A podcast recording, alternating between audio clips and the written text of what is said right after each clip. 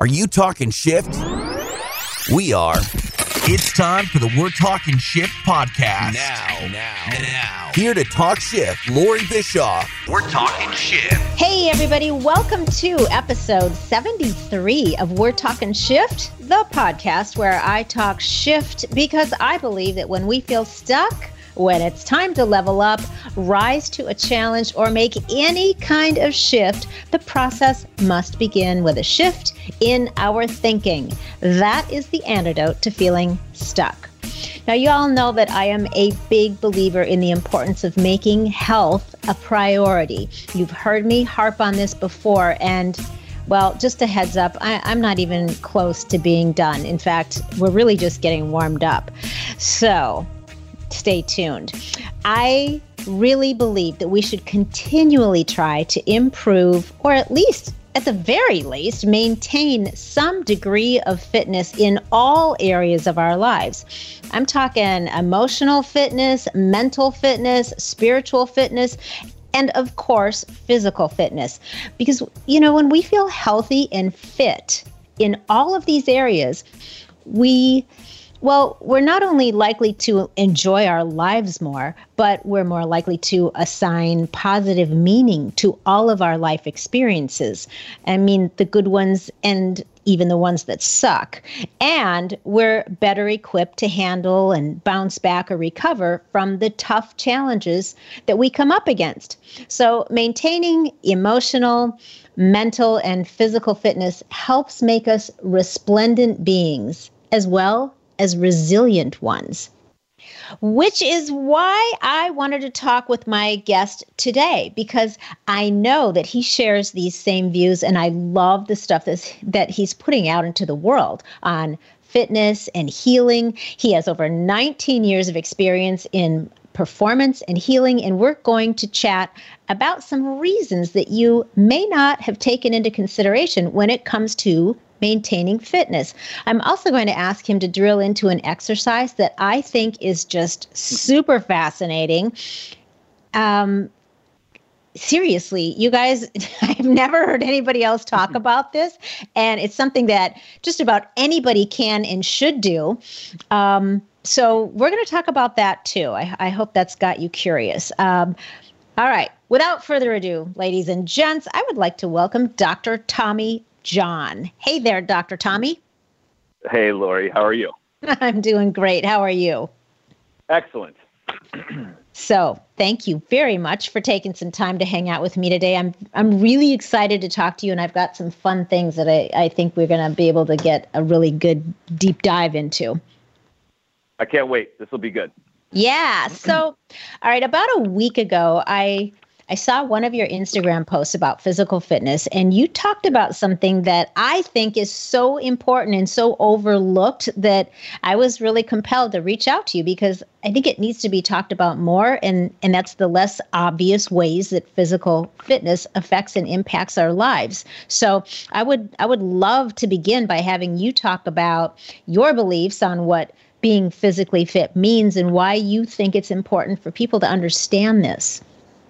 Sure, and I, I'm I'm so excited that this was the topic you wanted to talk about because I I'm just chomping at the bit to wait for this question to be asked, and I just again, as you said, I just don't think it's discussed in its entirety.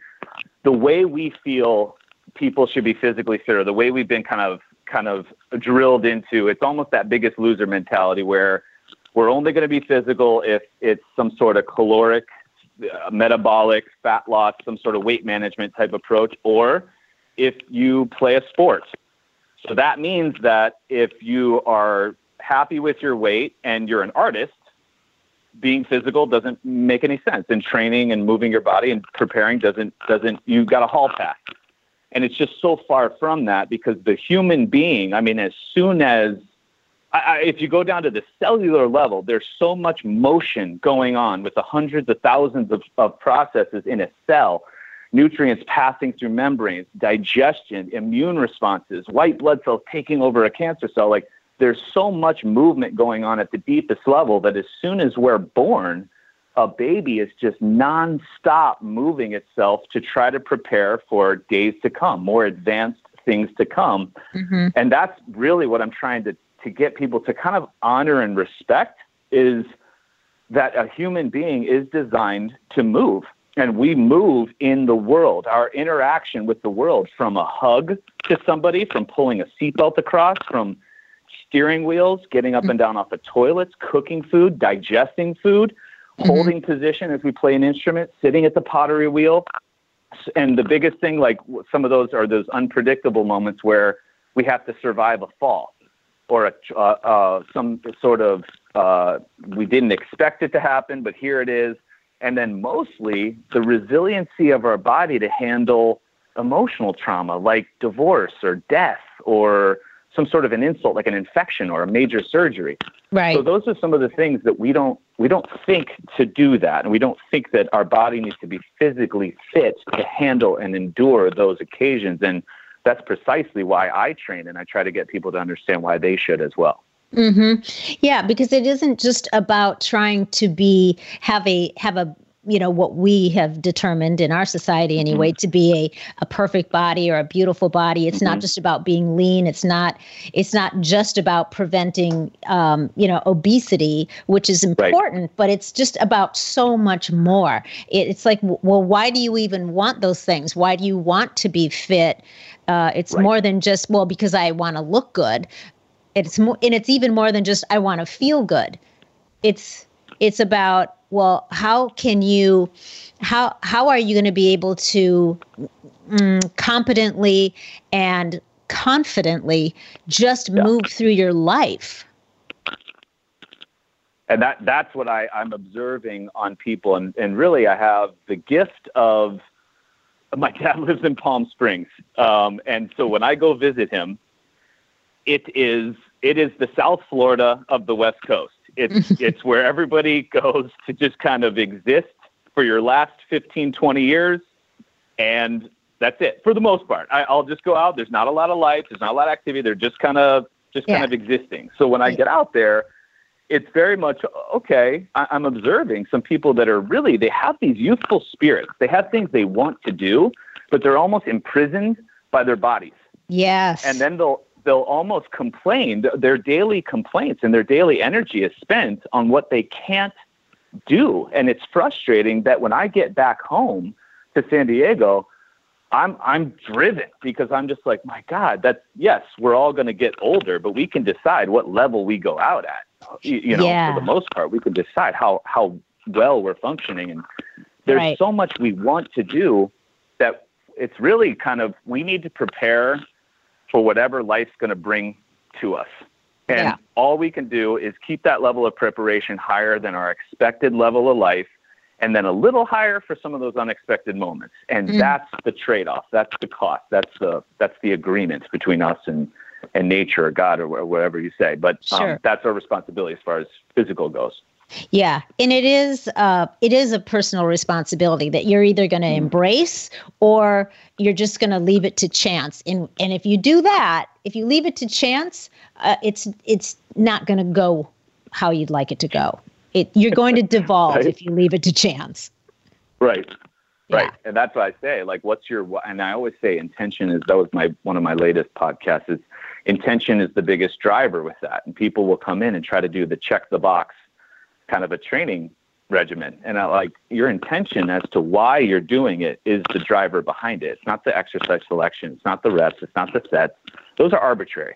Those, yeah. those are anything. It's, right. it's why you're doing it and your intention because they'll ask me, it's exhausting living your life. And I'm like, but not to me, because my reason why I do all these things, these thousands of brushstrokes through the day, is I'm so freaking grateful that I mm. get to wake up and experience a sunrise, a sunset. I get to taste food. I get to experience people.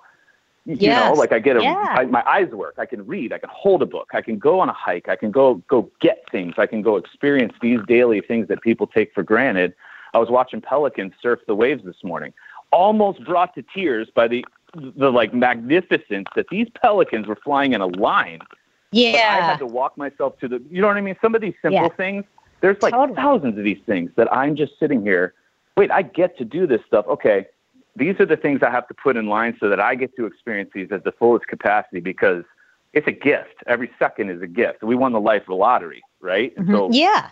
I'm I'm I, gonna try to yeah, no, I, I told I'm I'm so in alignment with that. It, it's uh, it, every night when I go to bed, the last thing I'm thinking before I go to sleep is how grateful I am of for everything I got to experience that right. day. You know, good, right. bad, or ugly, whatever. I'm grateful for it. And then the first thing when I wake up is uh, being grateful for what I, you know, to have another day and to get to create something, to get to do something, Done. to to just be alive, right? And just to appreciate even the simple, what seemed like the simplest things.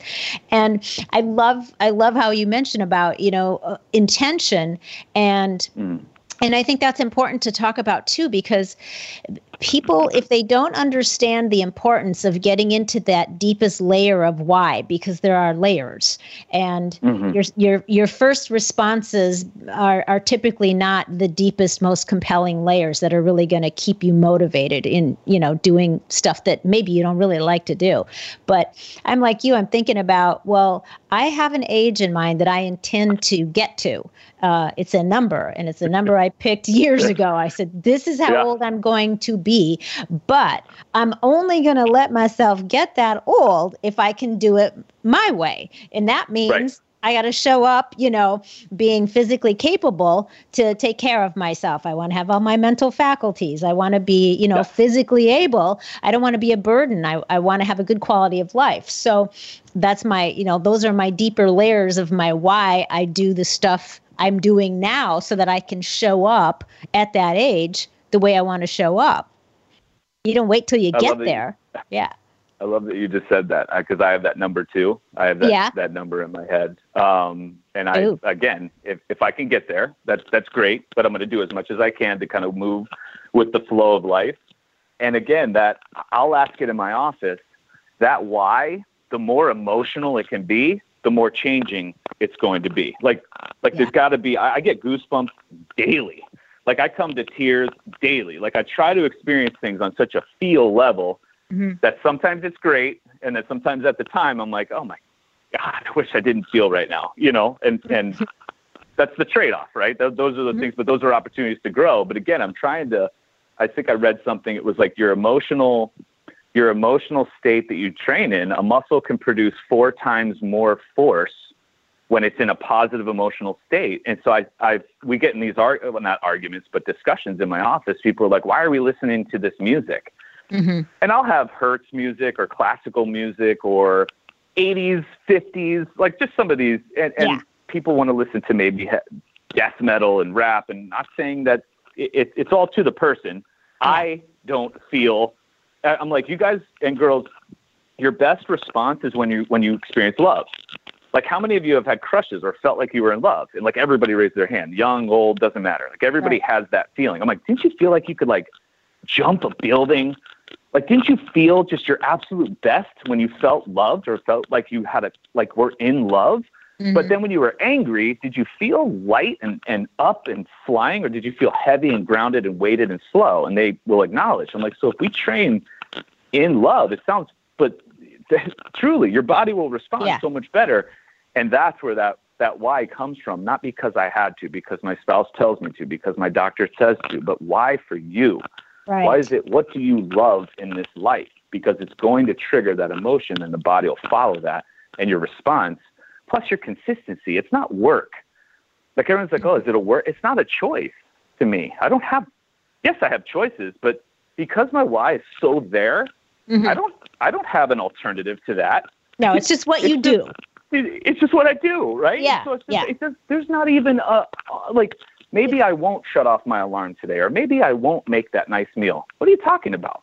Yeah, yeah. No it's like way. brushing your teeth. It, it's it's just something you do. It. You don't think about it. There's no negotiation. You brush your damn no teeth. Way. Right? No, this is what's going to happen. That's it. Right. Yeah, I get I I get that. I get that. And music is such a it can really oh. help um, unleash your driving force within that oh, you know. my god. Right? It's it's such my, a, a wonderful tool. I uh, just to drop what I'm on a, a binge of is The Greatest Showman. So uh, I'm a fan of Hugh Jackman. Hugh Jackman's just a badass, and that yeah. soundtrack is just unreal. And yeah, if the song "From Now On" comes on, and you're seeing me driving a car, I am beating my my middle console and I'm like jamming and then I'm like in tears because it's just this you can parallel life in so many ways. And I rolled in I came on like minutes before rolling up in the office. And my eyes were all puffed up. I had goosebumps. I and I got in and everyone's like what the hell's wrong with you? Like, I just listened to I just listened to from now on. Have you heard this song? And they're like geez TJ it's Yeah. like eight o'clock, you know, like Right. calm down. I'm like, wait, no, Get- but this is Get so yourself together, man. Let's, let's go. right? I think that you know because you know uh, it's one of your flow triggers, and so you know I don't know if you if you are into flow or you've uh, into the stuff by Steven Kotler uh, and Jamie Wheal, um, but if not, you check that out because that is part of what you're talking about. It, it's a it's a flow trigger for you. So when we know what our flow triggers are. Um, oh, can y'all hear my dog barking? That's awesome. Oh, I love it. Yes. Yeah. Come on, it. Vicky. It's probably it must be the man, the the delivery. So we're just gonna roll singing. right through She's that. singing. Let her sing. yeah, she's she's doing her job. Oh God. Anyway, um, so okay, I digress. We'll talk about flow another time. But Yes. one of the things that I um, I want to ask you, let's move into this. I love Yeah. your definition of training. Um, you want to speak to that a little bit? Oh, and whether or Yeah. not it should be fun. I thought that that was interesting. Yeah. So um, training, in my opinion, is it's in that word. I, I don't like using the word exercise because exercise just seems arbitrary. Like, what's the point? But training is exactly that. You're Mhm. training your body, mind, and soul. You're teaching your entity. You're teaching yourself how to prepare. You're training for life. And what is that? It's all relative to the person, and it's different day to day, minute to minute. Uh, it's it, it's somebody's. Per, it's intimate. It, it's a personal exploration. What does that mean to you? Well, I want to live this kind of life. These are my goals. This is my purpose. This is my spiritual. This are the people I'm going to hang out with. This is what I intend to do. Okay? Is your training in preparation to be greater than that? Because that's a big misconception now where people's training won't exceed your preparation doesn't exceed your expectation in life Mm. and that that that's like back in the day when we did you know the math test was 20 questions. But the homework it was like 1 to 200 odds only because the Mhm. evens were in the back of the book or whatever. You know what i mean? And it was just Yeah. like oh my gosh 200 math questions for a 20 question. But that doesn't change. You know what i mean? Our practice our preparation our our constant stimulus has to be greater than our life event that's why kind of training is this nonstop all the time, not just during a session. So yeah. when you start to look at it that way, as far as if it's fun or not, it's it's one of those things that I don't enjoy. And I joked the other day with clients, they won't let me have it down. But it's just like I the process of training I typically don't enjoy. Like we didn't enjoy doing homework. We don't enjoy it's not it's not that per se that we're really, oh man, I am really behind this. It Mhm. it's more my reason. What is fun for me is a 16 mile hike to San Jacinto without even thinking about it. It's playing golf with my dad without even thinking about it. It's being able to pick somebody up off the ground and carry it in the hospital if I had to. It's being able to sprint across the street, or if a car honked, I could run out. I could survive a fall. I could survive an infection. I could survive the death of my brother. I could survive a breakup. yeah. Like those are the things that I'm just so stoked about. That the training now is interpreted as something that's going to provide me the best opportunity for me to express that. So that's why that why is so important. Otherwise, again, it's that check the box mentality. Like, God, this is just awful. Where we spin it to where it's going to be this in this entertaining fun. Training's going to be fun. Mhm. Well, it's not necessarily the case. We can we can do it as a group and share it socially. Like, hey, we're in this together because truly we are. We're all experiencing everything I'm talking about. Nobody's alone in this whole thing. You sure. know. Sure. Um, and so there's just these massive amounts of people that we're all in the same boat. So we could do it together, but the fun, the the the expression of this should be enjoyable is what we're training for, not necessarily the training. Okay. So, t- like, uh, for me, uh, Yeah. there are some aspects of training that I would say for me are fun. And Yeah, then there are yeah. and then you know that it's like an activity that falls into some sort of physical you know uh, exercise. Right. and i'm like i love this. I this is really Right, fun for me. And then there Right. are some things that i don't love at all. I just Right. do them because i should because i know that that's what my body you know needs to stay you know strong and adaptable and capable Sure. so yeah, it's not it's not fun. But what's fun is um, the result, and what's fun is knowing that you still had the the resolve to do it even when you didn't feel like it. That's it. Yeah, yeah. So okay, let's um, let's talk. Let's move into something more specific. I found uh, one of the I think it was on one of your YouTube. Um, Yeah. Uh, segments about stretching. Well, Yeah. actually, about not stretching. So that was very Right. interesting because it was kind of opposite from the norm. So Right. let's let's drill into that for a minute. So if we think about it, the reason we feel we need to stretch is we sense tightness. We we feel that something is tight, um, locked up, grabbing, and that's where we we feel the need to stretch. Well, if we think about what is tightening that muscle, what exactly is locking that muscle down, and it's the brain. The brain is locking the muscle to protect the system. It's doing this because it just doesn't feel that either one, it's not prepared for the environment, or the environment is getting really scary. It's getting all this sensation, all this feedback from all the senses, and it's getting all this information and going, hold on right now. We're not, something's not right. I'm going to lock us down because we don't go into expansion when we feel threatened. We go into, you, you know, when you're mm-hmm. scared, there's mm-hmm. a loud noise. You, you go fetal almost. You cover your stomach, your soft parts, and you bow your back out and you bring your shoulders up and your head down. It's almost like a mm-hmm. turtle. You know what I mean? We pull everything to the inside. Yeah, Well, some sort of a people are- protection, right? Exactly. It's like Yeah. a stress, it's a fight or flight response that sometimes people's muscles are in that all the time because the threat is present all the time. It's maybe a job you don't like, or it's a relationship you're not really happy about, or it's poor sleep, or poor food choices, or whatever. But there's Mm-hmm. Stress, lions yeah. present all the time in our lives. And so we have this locked down muscle. So what happens is what we've been told is we can go in and stretch that muscle. Well, Yeah. you're never going to the brain part of it. You're just kind of treating it as a muscle problem, and you can temporarily make it feel great and loosen up and be pliable, and it'll be like, oh, this feels fantastic. Stretching works. But then in mm-hmm. a couple hours, the brain gets all that information again. It's constantly taking it in, and it goes, wait, nothing's changed. In fact, you try to shut me down. You try to quiet me down with that stretching. I'm going to lock you down again, and it'll do it again. And that's where we see this cycle where it's we stretch to find relief, and then we bring it down. We stretch to find relief, and then the body locks it down. Stretch to find relief, and it'll keep getting worse. So eventually the brain goes, I've been trying to tell you for some time with this sensation of tightness that you have to pay attention to me. I can't do it anymore. You're going to get hurt, or something more important is going to get damaged. I'm going to lock you down, lock you down. And that's usually when we get incapacitated or we can't we can't mm-hmm. move or it's something more severe. So what I what I say as an alternative is that a muscle can only do three things. It contracts in three different ways. It shortens, called a concentric contraction. It mm-hmm. lengthens, called an eccentric contraction. And then it isometrically stays at one point, called an isometric contraction.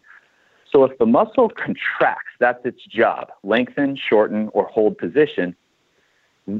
If you have a tight area, just generally speaking, if anybody's listening and they're like, wait, my low back or my hamstring or my hip flexors, pretty common areas for tightness, mm-hmm. just move, move those areas. So many times that, and it varies per person, but more than what you'd think. And what happens when you just take it through a movement is your brain is conducting that muscle to shorten, to lengthen, to shorten, to lengthen, and it's going to learn. And that's the deficit that it was protecting from in the first place. It's going to learn how to absorb and create force. It's not just strength, it's like neurological innervation. It's it's the mind's ability to control the muscle, not not just how strong. That's why the strongest people aren't aren't necessarily the most able or Mhm. less injury prone. It, so it's bigger than that, you know, or why if Yeah. we're emotionally distraught or depressed, we get injured like boom, you know. So it's Mhm. more of a a mind to muscle response that if we go in and go at that source of the problem, then all of a sudden you're not so locked up and tight and it's like, well wait, damn, the only tight we should uh, excuse me, the only time we should feel tight, stiff, locked up, and this is every human. It's as soon as we wake up. Because what Mhm. did we do? We went six to eight hours Yeah. of not moving. Yeah. And then we wake up and it's like, oh my God, yeah, we should be tight. But post your shower, your coffee, your morning meditation, dog walk, whatever you've got, hmm it should release. If Yeah. it's longer than that, then we've got like a deficiency. But after that, it should be this kind of Right. slow. Just That's from why the the morning should kind of be slow. Yeah, it's like all Right. I'm gonna take some time to get into this day. I'm in no rush. We're good. yeah. Let's go. All right, I feel good. Let's go. You know, so That's- that's another yeah. way to attack that. Okay. So that is so interesting because that is like the opposite of what is, Mhm. you know, has been and continues to be preached everywhere is stretching. And you know, that actually your take on it was something I hadn't I hadn't heard before and I found that really interesting. So I was uh I was like, well that you know, when you think about it that makes a lot of sense. Um so right? yeah, it does. Um, and so I woke up this morning. I, I've been uh, visiting with family um, for the last couple of weeks in Minnesota, my husband and I. So, oh, nice. I- yeah, it's, well, it's, it's like seven degrees today. So, you know, I went there's to high that. school in Minnesota. oh, really? All right. Well, yeah. we'll talk about that brutal. where. right? Yeah, I, I grew up here, so I get I get it. But um, but anyway, I was uh, I was outside um, yesterday a couple of times throwing the frisbee for the for the dog, which I hadn't done since last summer, and so I'm. I wake up today and I'm like, why is my right shoulder and arm and trap sore? Even though I, I, you know, exercise and I'm, I'm fairly, I haven't been as physical since I've been here because I've been hibernating for the last two weeks. Right. But anyway, I wake up and I'm like, my, I'm like, why is my right shoulder and trap? And then I went, oh, duh, because I was doing something I hadn't done for nine months. Um, you know, throwing this frisbee, I, you know, a hundred times, and uh, and so I remembered some of the stuff that you were talking about, and I was like, all right, let me just uh, let me just put some of this to practice. And so did Cool. some of the did some of the movement, and um, actually did the movement with my opposite arm, um, so that I just felt Yeah. more balanced. But uh, Yeah. just yeah, it's an interesting take. So, um, and the thing about that is when you said, you know, it really is, it's it's like tight muscles are. Well, I guess it's a brain issue or a mind issue is the Yes. source of it. So that's yeah, something di- a different way for for you guys you're listening to think about that. Um, okay, let's let's move into uh, a podcast of yours that I listened to that just lit me up, and I was like, "This is I awesome!" I I know. So, okay. So you guys, Dr. Tommy's got a podcast, and we'll talk more about that later. But um, it, this particular episode is, uh, I think it's entitled "Why We Should Hang from a Bar Every Day." Yes. Yeah. Okay. And I was like, well, that caught my attention. And I'm listening to it. I'm like, well, hell yeah. This this is me all day. I mean, Yeah. I fant here's my fantasy, my my dream home gym that I that's on my vision board so that Yeah. at, at some point and in my my dream home gym, it's big enough to have monkey bars and you know like those uneven bars that gymnasts uh, swing on oh yeah. right Yeah. the uneven bars and then a balance beam because I love it. uh, you know i just when i was a kid i mean i was the one that was spent hours you know swinging on the clothesline poles and on the monkey bars and and scrambling up the poles you know just to see who could get to the top the fastest that to me was fun and even when i uh, step into a gym now i i you know if i can get away with it and i'm not in anybody's way I, I try to just go find some a bar i can reach or jump to to just hang from for a couple minutes because to me it just feels good. It just intuitively feels good. So listening to your podcast and I had no idea about all of the stuff that you that you talked about as far as the um, the data and the studies that show all of the benefits to this. So let's dive into that. Talk to me about the benefits of hanging. so so here's here's one of the coolest things, and I came across this, and I it, this blew my mind a long. I I came across this a long time ago, and it was um, we have the ability. You don't want to try this, but we have the ability seconds after being born that we can support our body weight, our body weight from a hang. So we can hang as minute olds. Hmm. And the reason is so it's an innate, it's an innate capacity. We're born with that ability to support our body weight from a hang. Now, they have dove into why is that in our code? Like, why is that there? When did that come in? And they think that when we were born, it's to help us climb up to nurse. It's to help us climb up and hold on to mom. So mm-hmm. climbing is a very, very innate uh, physical capacity. And so mm-hmm. I thought, I'm like, wow. So we're born with that. Mm-hmm. Well, that mm-hmm. must be something that we should maintain, you know, and that that's yeah. the people that promote it will think that. Now, here's something else.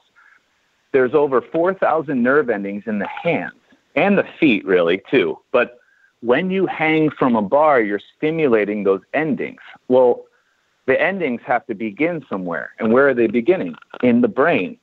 So you're lighting your brain up. And you just said it. You're just like, I feel invigorated. Like I feel, mm-hmm. and that's that's mm-hmm. it. Like you're stimulating a part of your body that's so saturated in nerve composition that it's just one of those places that the more we can do, the better. And hanging is one of them.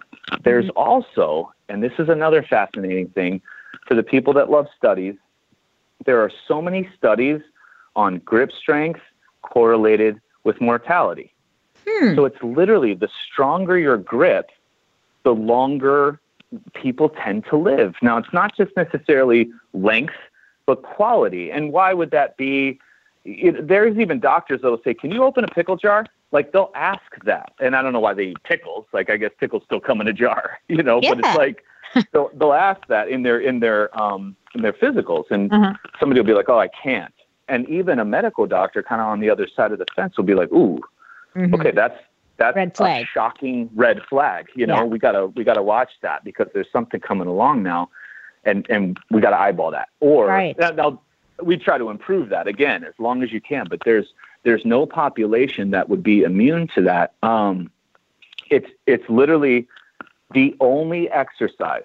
Now here's here's a couple of the cool things, and this is what I dive into daily because um, I hang from a bar daily. But it's mm-hmm. it's if you think about it movement and exercise or, or training, excuse me, is it's it's incorporated it's pulled into the brain as a threat. Like when we do an exercise, we're gonna we're gonna break ourselves down, or we do a training move, we're gonna break ourselves down. Mm-hmm. We're gonna get tired. There's gonna be some metabolites in the blood that we're going to sense. There's going to be sensations of discomfort. It's basically a threat.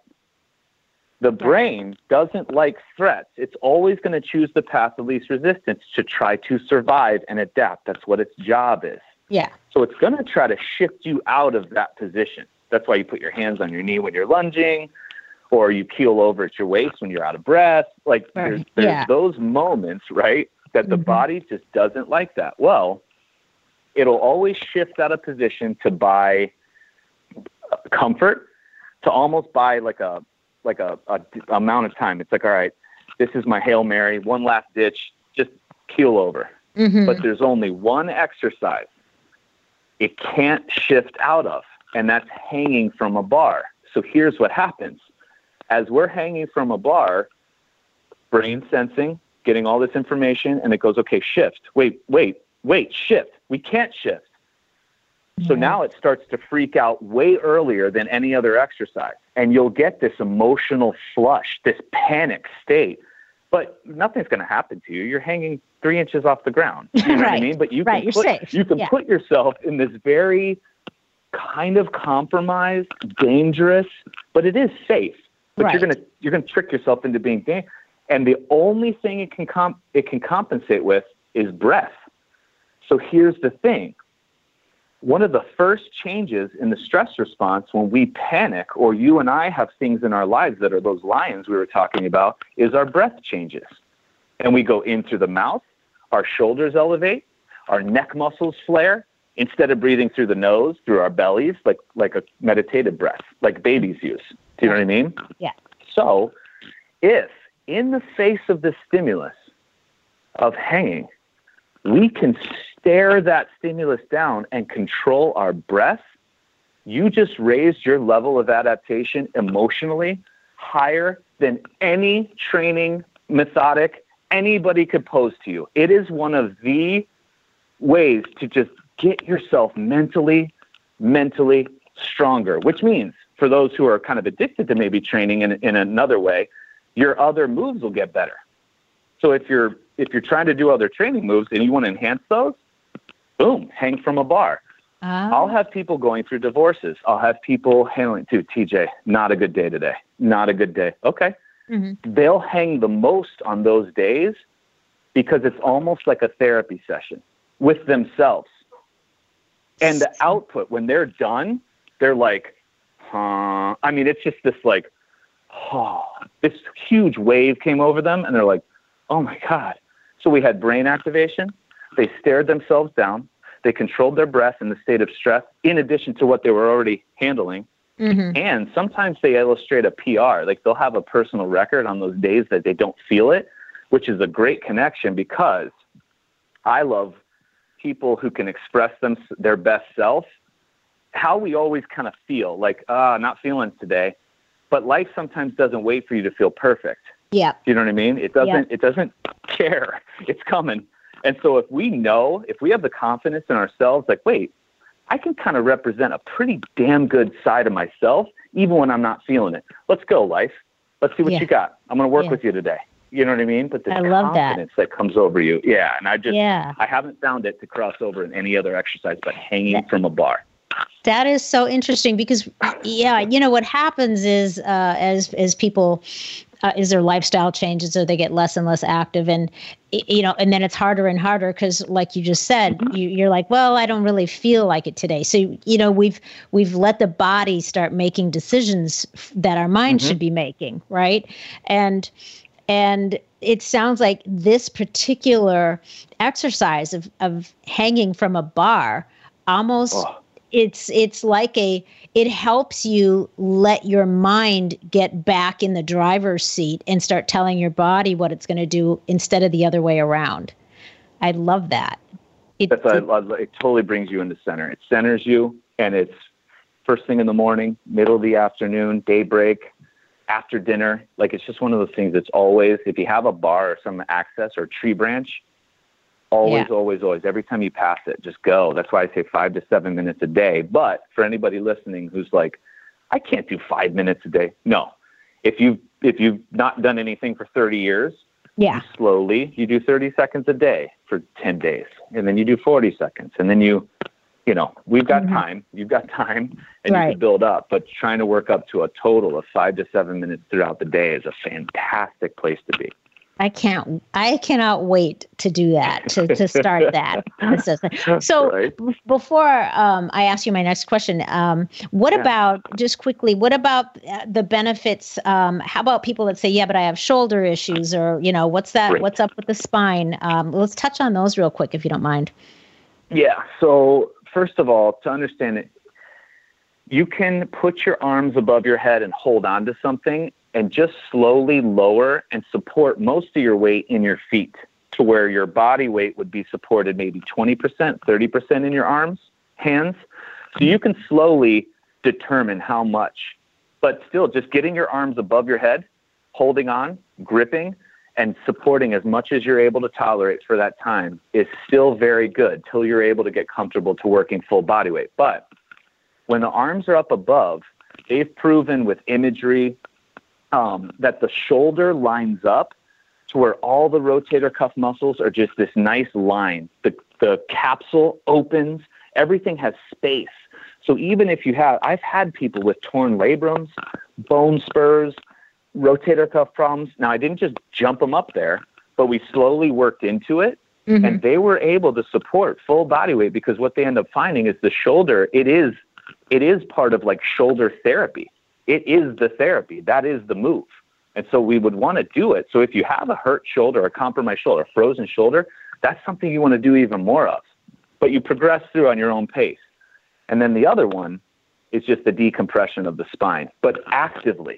So you're actively hanging on that you're you're lengthening and letting those disc spaces fill up.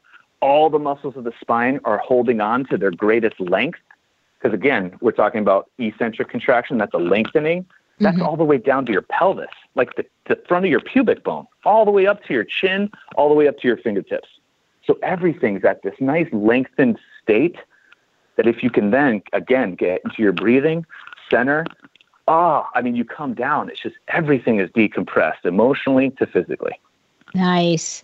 I love it. I love it. What about okay? So even it, then, if you are somebody that is you know you know you've got you're compromised in some way, so that you can't just Yeah. go get you know get a bar, hang it in in your in your doorway, and start hanging there. But maybe you're in a wheelchair or you know something. So there's still ways that you can gently, slowly, easily begin moving in this direction by just even putting your arms over your head and maybe just gripping something. It's- I love I love that you said that too because I try to cover all all populations, even people in beds. Okay, so here's Okay. something you can do. Let's say we're confined confined to a chair, and it could be in a wheelchair, or you're just on an airplane or at a seminar, Mhm. and you're stuck in your seat, right? Yeah, yeah. um, or you're be- or you're bedridden. And let's remember that Joseph Pilates came up with those springs and pulleys on the reformer for people sick in hospital beds because he wanted people training in hospital beds, and then it turned into the reformer. So Mhm. he absolutely expected people in hospitals to be doing movement because he knew that their healing rates would be better if they moved in those beds. It was a phenomenal, phenomenal breakthrough that I wish hospitals had now. We could take advantage of that. So again, Right. you're in a bed, totally fine. Here's what we can do. You would grip something, so you would hold something, whether it's a cane or a PVC pipe or a broomstick or a towel, and you grip it. And let's, let's take the person sitting, sitting in a, in a chair. Yeah. You can take that pipe, extend it overhead, as long as no pain. Always, always, always, never past the point of pain. Mhm. And what you can do is you try to press your arms up actively, trying to reach your hands actively as high as you can to the ceiling. And what you'll do is you will create internally a very, very similar stimulus to what hanging would provide, but you're the driver of it. Okay. And now, Lori, for you and I, Yeah. who could hang from a bar pain free, hmm that's one of the more advanced moves. Just throwing this out here, if you ever if you ever want to want to challenge it, okay? so while while you're hanging, or if anybody out there, while you guys are hanging, while you're in a dead hang position, you're going to still do the same thing I'm telling people in chairs to do. You're going to try to press your arms up and lift your hands off the bar while you're hanging. Hmm. So it's almost like you're pressing yourself down, like you're pressing your body down to lengthen even more. And it, it ramps up even more than what the difficulty was already. So again, the people in the chair doing it this way, you guys kind of got a bonus because you're do- you're doing it the Yeah. more active way, where a dead hang is just kind of go. You still get the benefits, um, Okay. but I love that as well. I think both populations could benefit. And again, if you're if you're in a bed, try to find some way to stretch out if possible. If not, just whatever you can do. It doesn't matter. Do the best Right. you can with your environment. It's okay. The body's going to adapt to any kind of stimulus that it gets. You just got to stimulate it. hmm So we take the cane, the pole, the broom handle, or the towel, and you just press your arms up, trying to expand your chest, straighten your elbows, open up the shoulders actively. That's the biggest thing is you creating the action with your mind. I love that. Anyone anyone can do that, even if all Yeah. you have available is a towel. Everybody's got a towel. That's it. Yeah. what about um? So that person that's you know maybe bedridden or or in a Yeah. confined to a chair, and they've got their towel or their broomstick. Um, what about what about breathing? How much of the breath should they be focusing on? What's the you know goal there? Yeah. So what's cool about that exercise is that when we expand our rib cage up like that and our arms are tractioned up, our breathing muscles are not only our abdomen and our diaphragm, but it's all these little intercostal muscles on the rib cage. So what's great is that's a great brain, uh, breathing training scenario is to traction your arms up like that and try to take deep breaths, deep Yeah. cleansing breaths through your nose if you can. What you'll find, it's very, very extremely difficult to do, but Right. that's part of the training. So again, breathe in through the nose. If you can exhale slower than you inhale, that's that's really just the key. If you can slow it down, because again, this is going to be interpreted as a stress. This is this is a threat, but it's one of those threats that's going to that's going to help us. and so, if we can keep our breath parasympathetic, um, calm, meaning exhale slower than we inhale in the face of this, even better. I, I in my book, it's it's four one eight one is I've heard different patterns to it, but I just love the four count in, one count hold, eight count out, one count hold. I just Mhm. love the longer out than in, but sometimes when we count, that can be stressful.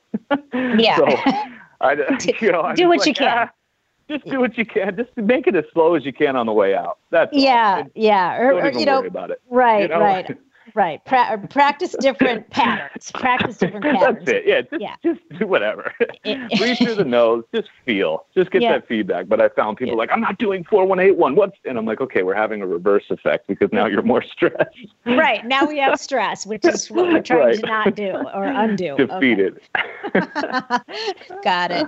Well, that is awesome. I love that information. And I just think that probably everyone that's listening is going to be enlightened about the benefits of hanging. I, I'm delighted to share that information. And Fantastic. yeah. yeah, and I'm just so happy to find out there's all these awesome benefits that I didn't even know about. Uh, you know, it's just like it's just this intuitive thing, and part of it is just fun. It makes me feel like a kid again. Yep. Yep. And that's kids love doing it. Like Yeah. kids just love hanging off of stuff. So we kind of still have that child inside that we're kind of quieting down, but maybe we should let them out every now and then. Definitely, that, that's why bike riding is fun. Right. So, right. There's just there's no downside, you guys. Just go go ride a bike, come home, and hang on a bar for a while, swing around. That's it. You know, do it. eat a banana. Just be goofy. Done. Right. Yeah, yeah. All right. So, you ready to share a going rogue story with me, Dr. Tommy? Oh yeah, yeah. I love this. I love this. All right. So um, so I was pretty comfortable in my in my life, uh, and and as we know, I was on automa- autopilot. I was I had a great business. I was I was personal training in the morning. I was doing rehab with people. I had a baseball performance business, so I was doing lessons, and I was also training elite athletes in performance. And so I had this whole. I created it. We had good two good uh, colleagues that were my best friends. We had great clientele, money, I owned a house. I binge drank on the weekends. Oh, I was I was awesome, right? I'm just living this amazing life. Yeah, I Yeah. can't be touched. And Yeah. it was just it was very unfulfilling. And that was one of those things. I'm very connected to myself on how I feel, almost like my heart. And it was fine, but it wasn't enough. It, it was just something that I wasn't I wasn't fulfilled and I wasn't doing it just wasn't when I was going to end because I could have mailed it in. I, I could have done Yeah. anything at that point, taken trips, invested, saved, you know, with the with society's expectation to happiness. Like I had material, I had people, you, you know, I Sure. had all the the entertainment and all the distractions and just that bottomless pit of stimulus. yeah, But all the stuff. it was just exactly the stuff, right? That just means absolutely nothing. Well, I was starting to really look into enhancing what I was already doing. And that's when I was looking at chiropractic, getting my chiropractic degree. And I'm like, man, who goes to school at 32 years old? Who goes back to school when they have full clientele, a home, relationships, friends? You you you have it all. What what are you doing? Which going back to school means I'm going to take on a mountain of debt because school's expensive. Yep. We know this. Okay. I'm going to put my house up for rent. I'm going to lose my business. I'm going to go to zero income. Like, Yeah. wait, who the hell does this? Right. But I couldn't stop thinking about it. I couldn't get it out of my head. It just felt so right. And I had nobody on my side because my clients are like, "You're an idiot." My boss is like, "TJ, if I lose you, I lose a third of the business." Oh my, oh my god! I mean, nobody is on my side. The Sure. only person on my side was my sister and my brother. And I got uh, we we're we're very close. My older sister and my brother. My sister's like, "Oh yeah, any chance you have to learn, do it." Yes. What about my home? Put it up for rent. You're okay. Like, do it. I mean, she was in full support, and it was so great. And my brother was like, Tom, you'll figure out a way. If there's anything you can do, you can figure out a way. And I'm like, damn, man, this is awesome. Well, I shut down my business, put my home up for rent, and I was going back to school at 32 years old. Mm. Two weeks before I go back to school, my brother passes away from medication complication with depression. That Oh. same brother. Exactly. no. So Oh. if you want to listen to a podcast, listen to that psychiatric care podcast that I did. I share his story and some of the deeper, darker details of it um, that I'm really open to talking about. Like 100%, I'm, I love talking about him. I just love Good. honoring his Okay. life. And yeah, we'll tee yeah. that up. Uh, no, Definitely. no stone unturned in there. And um, the more people can hear, the better. But I was at this crossroads, and I'm like, my life is falling apart. I can't believe. I, I mean, I have. I'm broke. Mhm. I'm enrolled in school. I just acquired. I will acquire two hundred thousand dollars in debt. My Mm-hmm. best friend is dead. I I can't. What the hell? I mean, I was just thrown into. And then we go ahead, and the first class, the first class I have at chiropractic school is is the philosophy and, and history of chiropractic, and one of the greatest uh, um, patients historically with pure chiropractic were with mental health disorders. And I was like, what? What? I mean, I was doing it to help the athlete and to help the, you know, the hamstrings and the training I was doing. I'm like, wait, I had to leave the class. I was bawling. I'm like, oh my God, oh no. come back in. Now I just fell ass backwards into a profession that I could help more people, not just sports, not Mhm. just, you, you know, I could help everybody because Right. everybody that has a spine, brain, nervous system, done. I could help you and I could help at a higher level. All right, let's go. Well, when I got done, I put it all together. Now I have all the tools necessary. I go back to Illinois. So that was the that was the one kind of rogue, like who goes back to school, who goes Yeah. into debt, who does all this stuff. Well, Yes. I, I did, I do. It was a great, great decision. Now I'm going to start digging myself out. So I go and I, I have a year under practice, and it, I'm fully booked. I'm living in northern Illinois, north of the, of the city Mhm. of Chicago, and I'm like, I'm good. But I still had that damn feeling that came back, and I'm like, no. and the feeling was, you're not not here. You need more. You, you, where you're at, it's not enough. Like you're not you're not doing enough. You've got these ideas. You're just not. You're living like a B minus life, and you deserve AA plus plus plus plus plus. And so Mm. I started to scout out where I could go do what I do because I don't need that much space and I don't need that much equipment. Everything's just me enabling, putting you, empowering you to, to heal yourself, not me Yeah. doing a bunch of stuff, you know? Right, and so right. I was starting to venture out. I, we lived in Florida and we lived in the Carolinas and Georgia. I was looking there. I checked Vancouver, Texas, I'd lived in for a little while, Minnesota, but I wanted to go somewhere warm. I knew that. Mhm. And I'm like, you know what? I came out and visited a girl uh, who's a chiropractor. Her husband's a chiropractor. Her mom and dad are chiropractors. Her sisters are chiropractors, married to chiropractors. I mean, it's like Wow. this whole family, right? Yeah. And so they're the Obersteins out in San Diego. She's like, come out and stay out here and just see what it's about. You know, just stay at my parents. No big deal. Mhm. So I come out, I find my office, and I'm like, whoa, zone for chiropractic. I could afford it because I was going to move everything. I was going to move my chiropractic, my training, my rehab, everything that I do in my performance and healing center. This, I was going to relocate it. Mhm. And so I come out, I find the office, I find a, a low, a decent rental for living, all in the first day. Wow. And I'm like, wait, am I doing this? Am I doing this? like I needed something. Who who couldn't look at San Diego and be like, oh, this is amazing? Yeah, Like, right. just- I mean, I needed more than that, right? I just couldn't go with. I mean, who's going to say San Diego sucks? Like it just doesn't. It's not going to happen. no. So I needed something more. So I'm with Dr. Lauren, my friend, and we're down in Seaport Village, and we're sitting there for about an hour. She's giving me a tour guide. She's being a tour guide for me, and all of a sudden, after an hour of us talking about you know what I'm doing, what I think I'm doing, am I really giving up my practice in Illinois? Am I going to you know take all this and come out here and do? she spots a boat. She goes, "Oh my God!" Points over my shoulder, and in the harbor is a boat named Tommy John. Oh no way! Now, hold on, Lori. Wait Oh for it. God. So I look and I'm like, "You've got to be kidding me!" I got goosebumps right now. Telling every time I tell this story, I have the same reaction. So I haul ass to the boat. I sprint. I mean, lightning speed. I left her behind, and I sprint to the boat. And I get to the boat, and there's a guy working on it. And the deckhand, I'm like, "Hey, man, do you own this boat?" He's like, "No, why?" And I said, "Well, my name is Tommy John." And he goes, "Yeah, you're not you're not the former Dodger pitcher, Tommy John." And I go, "No, that's my dad, though." And he goes, "What?" And he comes down the ladder, and he's shaking my hand, and he's freaking out as if I'm anything, you know. and he's just going on and on. I'm like, "Bro, what's the deal?" Right. He goes, the original owner built this boat in 1978 and was a Dodger fan and named it after your dad. Oh and we didn't God. know anything about it. We had never heard about it. It was it was an albacore fishing vessel. It's like a 50 foot huge commercial fishing vessel named the Tommy John.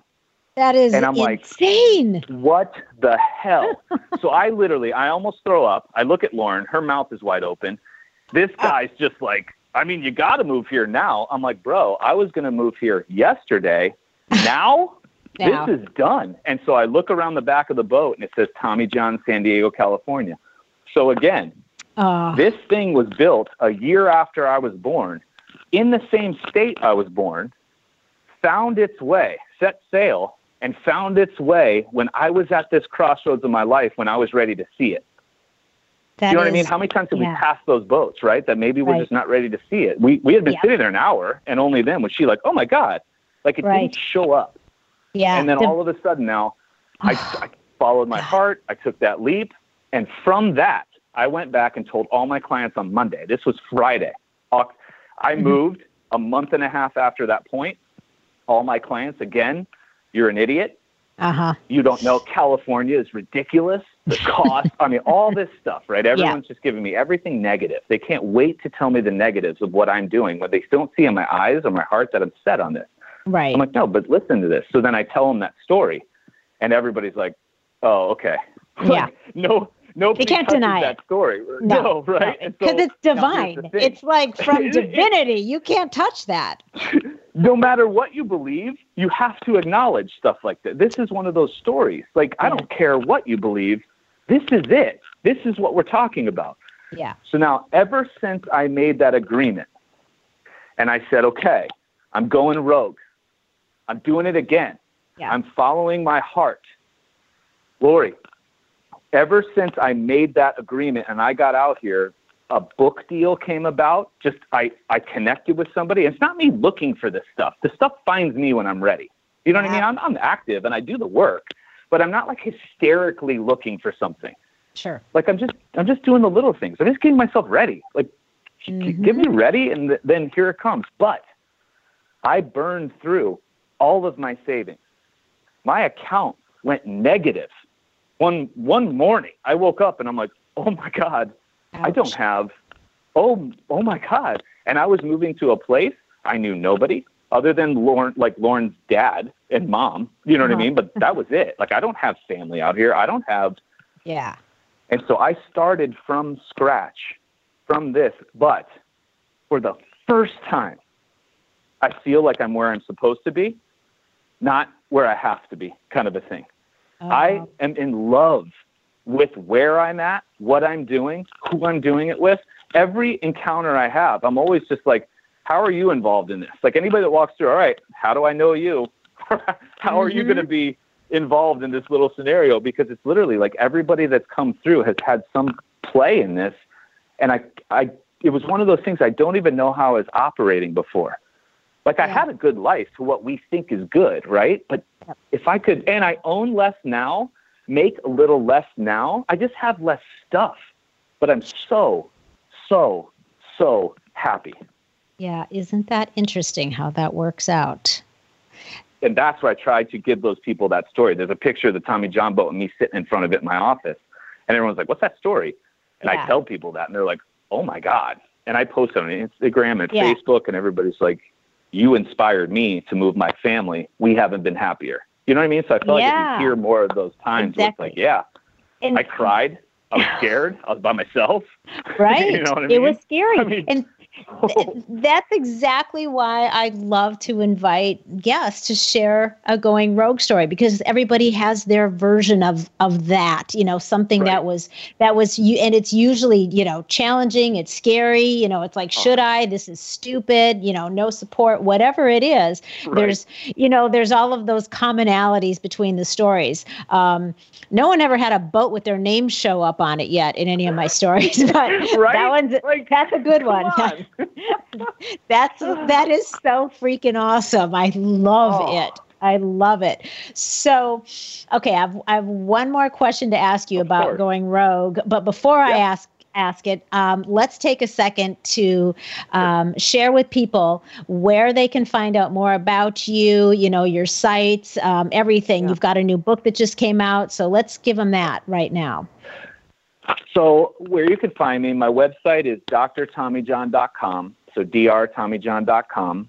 Um, and from there, you can find all my social media hits. But Instagram is, is Dr. Tommy John. Twitter is Dr. Tommy John DC. And then Facebook, I have a business page just literally called Dr. Tommy John. YouTube videos, I'm starting to update those. I'm going to start putting up every exercise I do on my practice, I do with myself as a how to. It's literally just a how to. There'll be hundreds of those, uploading one a week, but it's the Dr. Tommy John channel. That way, you guys can kind of become your own trainers and therapists and gurus and kind of take this thing on, on yourselves. Um, my book, I just released it in December, uh, excuse me, June 2018.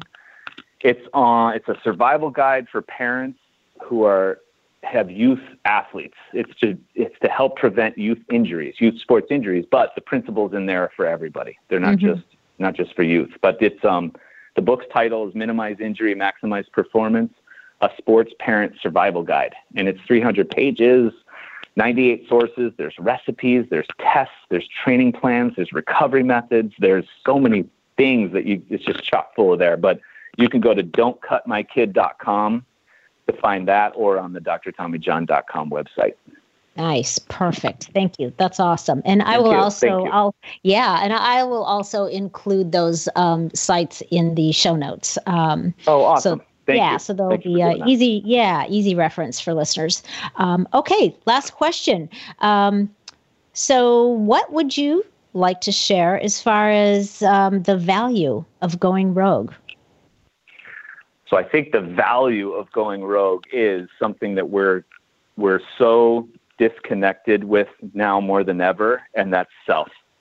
Um, and I, I even think just the name rogue, it's only rogue because the masses are going another way. Yeah, and so in the masses, I mean, it, I'm not, it, let's just be real. Yeah, It doesn't take much to do any kind of research to see that we're not doing well as a whole.